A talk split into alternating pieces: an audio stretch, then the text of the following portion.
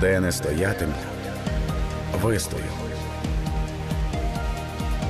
Подкаст про те, як допомогти собі та близьким.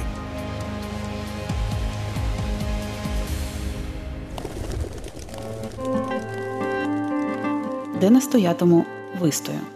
Ці слова поета Василя Стуса дуже влучно описують зараз настрої українців та українок, які виборюють свою незалежність.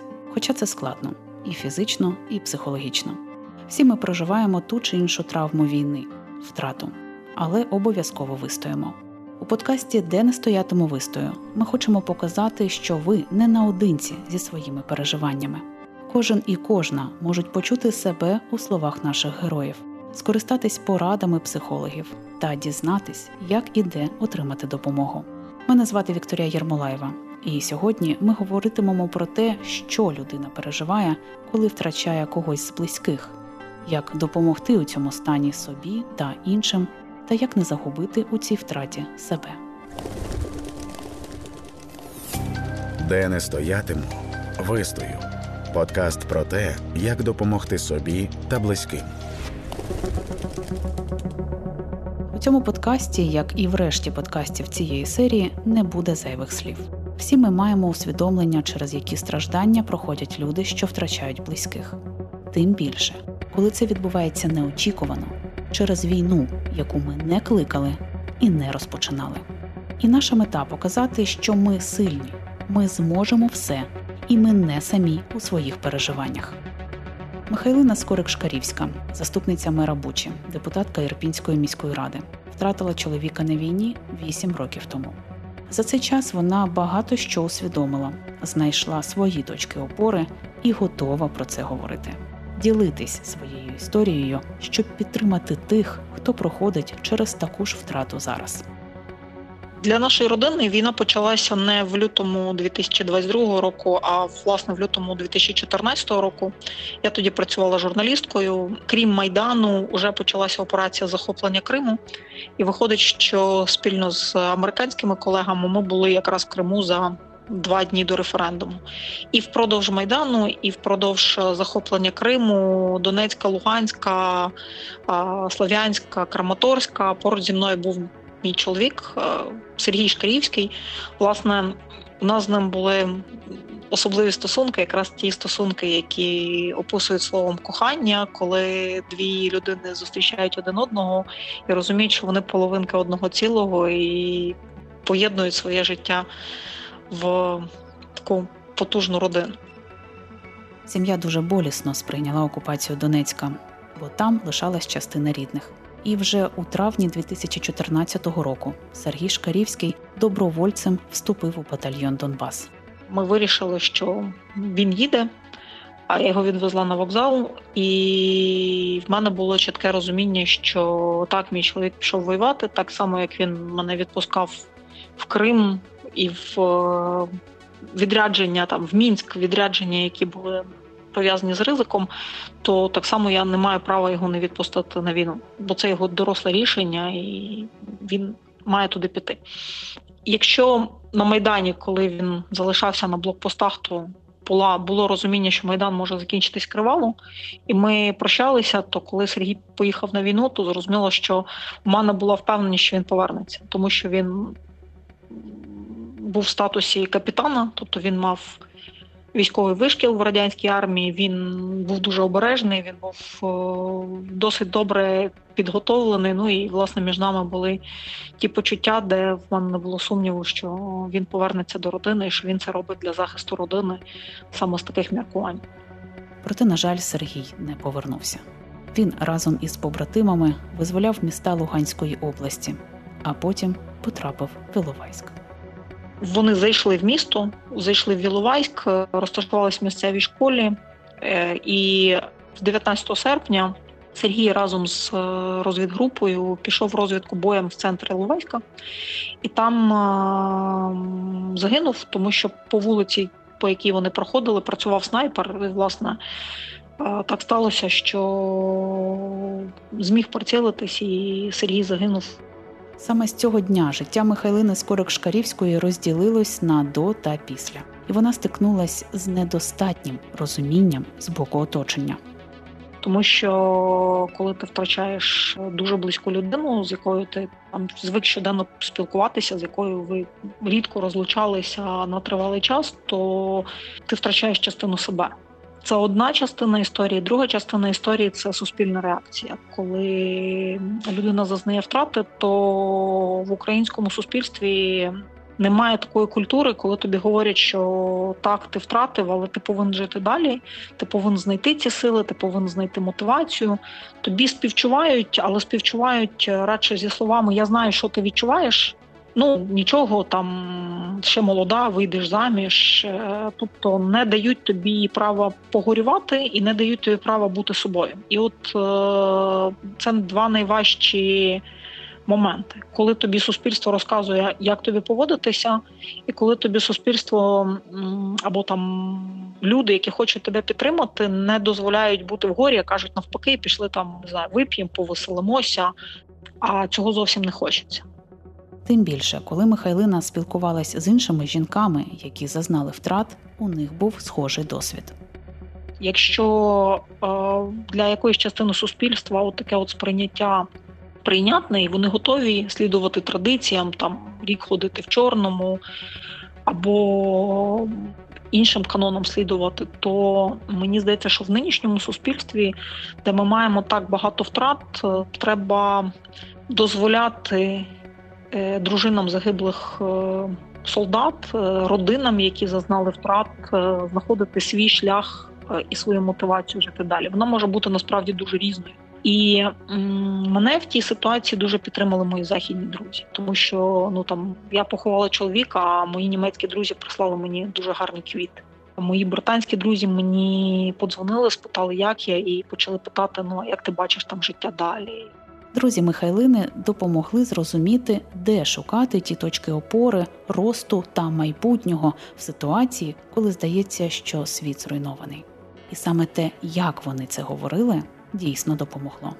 А от в тому то й річ, що вони не давали порад. Вони просто питали, як твої справи. Вони не давали порад. Вони дуже м'яко, не лізучи в особисте, не розпитуючи нічого зайвого, вислуховували тебе. І оце ось е, така м'яка розмова, ну дуже близька до мовчання. Вона якраз допомагала всередині розібратися, чого ти хочеш, куди ти прагнеш рухатися. М'яка розмова близька до мовчання як говорить Михайлина, це те, чого так бракувало і мені, коли я втратила близьку людину. Дійсно, допомогти інколи набагато легше, ніж здається. Треба не просто слухати, а чути. Бо коли насправді людина е, в горі і втраті, вона сама знає, з ким вона хоче спілкуватися, з ким вона не хоче спілкуватися. Якщо ви розумієте, що вона не хоче говорити і не не настроєна обговорювати, то не потрібно виводити на розмову там думати, що от людина замкнулась, тому її треба розговорити, змусити про це говорити, бо от вона чогось закривається. Давайте спробуємо її насильно відкрити. Е, навпаки, цього категорично не можна робити. Якщо людина, яка в горі хоче поспілкуватися саме з вами, вона прийде і поспілкується, і це має бути ініціатива з її боку. Якщо вона до вас прийшла і каже. Пішли там, вип'ємо або пішли, сходимо в ресторан, то не треба казати, ой, ти в горі, не маєш права йти в ресторан, а треба підтримати ініціативу.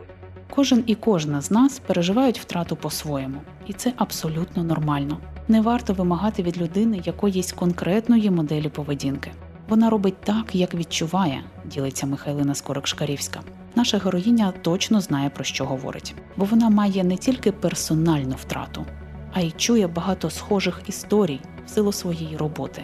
Вона заступниця мера Бучі історії, які я тут уже бачу по своїй роботі в Бучі, там хтось е, щоранку варить каву і е, носить цю каву там своєму загиблому чоловікові.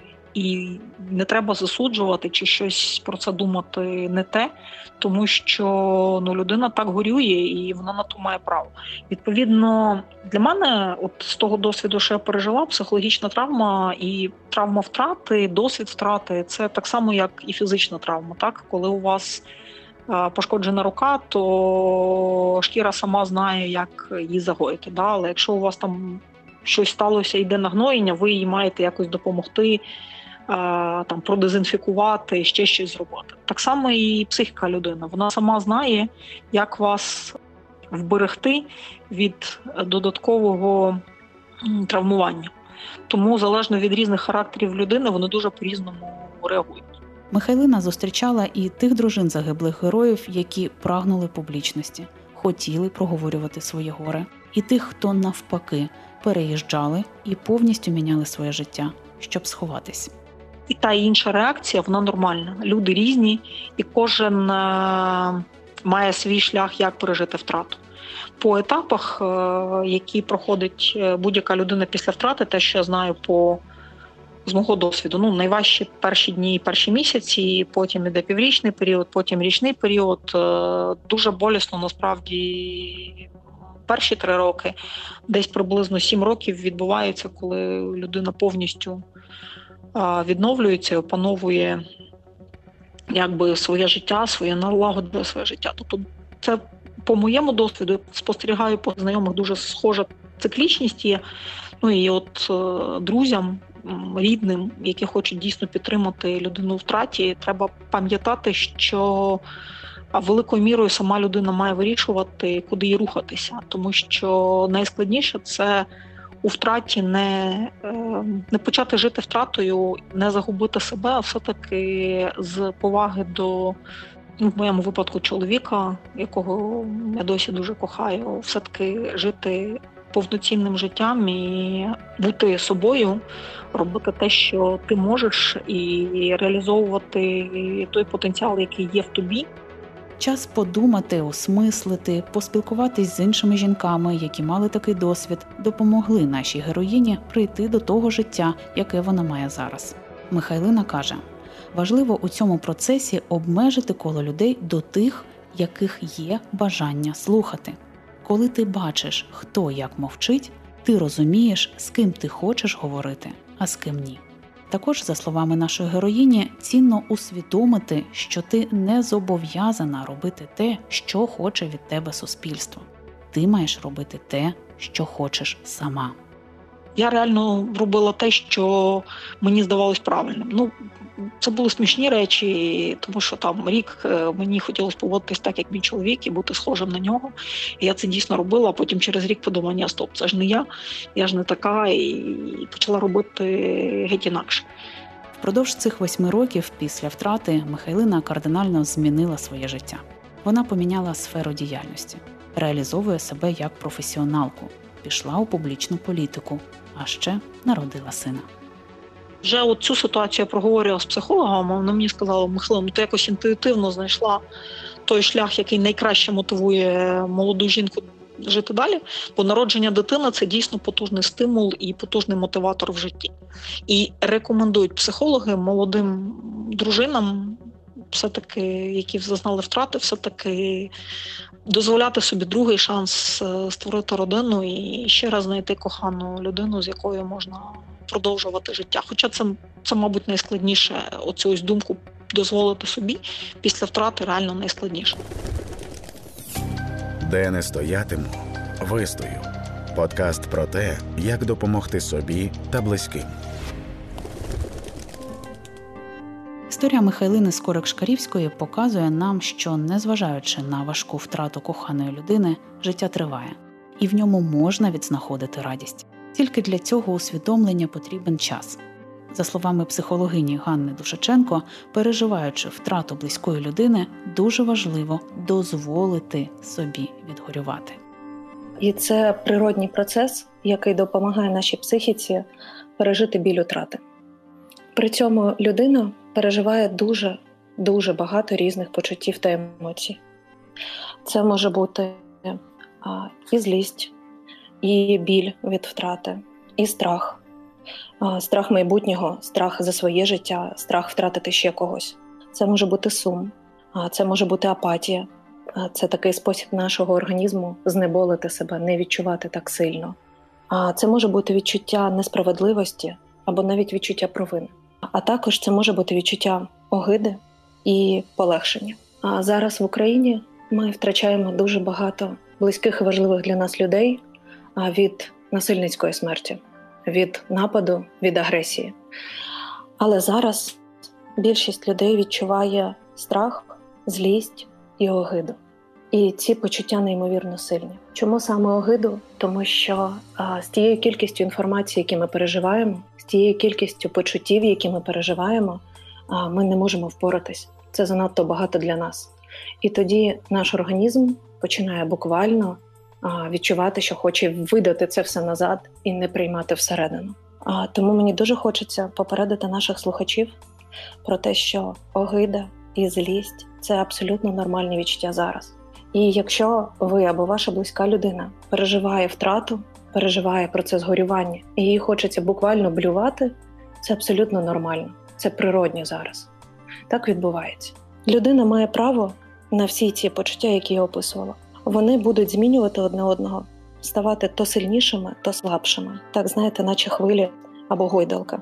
А, І все це абсолютно нормально. Людина в горі може плакати, може сміятись може кричати і може не виражати жодних почуттів.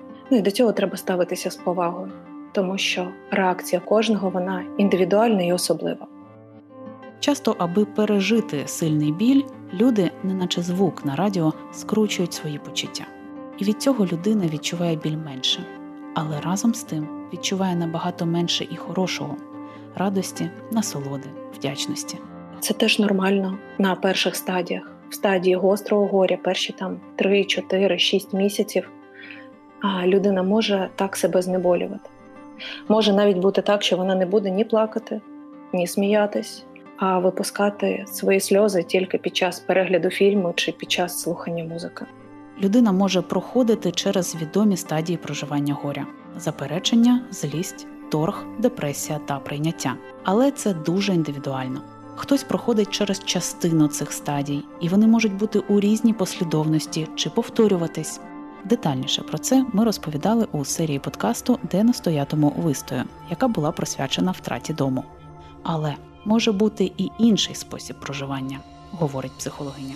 Це коли людина інколи заглиблюється у власні почуття, у відчуття втрати, у свої спогади, а потім, наче виринає на поверхню і живе, робить роботу, розмовляє з близькими, робить щось, що їй подобається. А потім знову заглиблюється, знову згадує, знову відчуває біль і смуток, і знову виринає, і знову живе. І таким чином ми проходимо своє горювання і продовжуємо жити, незважаючи на те, що сталося. Окреме важливе питання, як правильно співчувати, якщо хтось з ваших близьких переживає горе. Є те, що люди роблять дуже часто, але робити цього не можна. Для початку варто спробувати не казати такі звичайні фрази. Вони для нас дуже звичні, але вони не є помічними.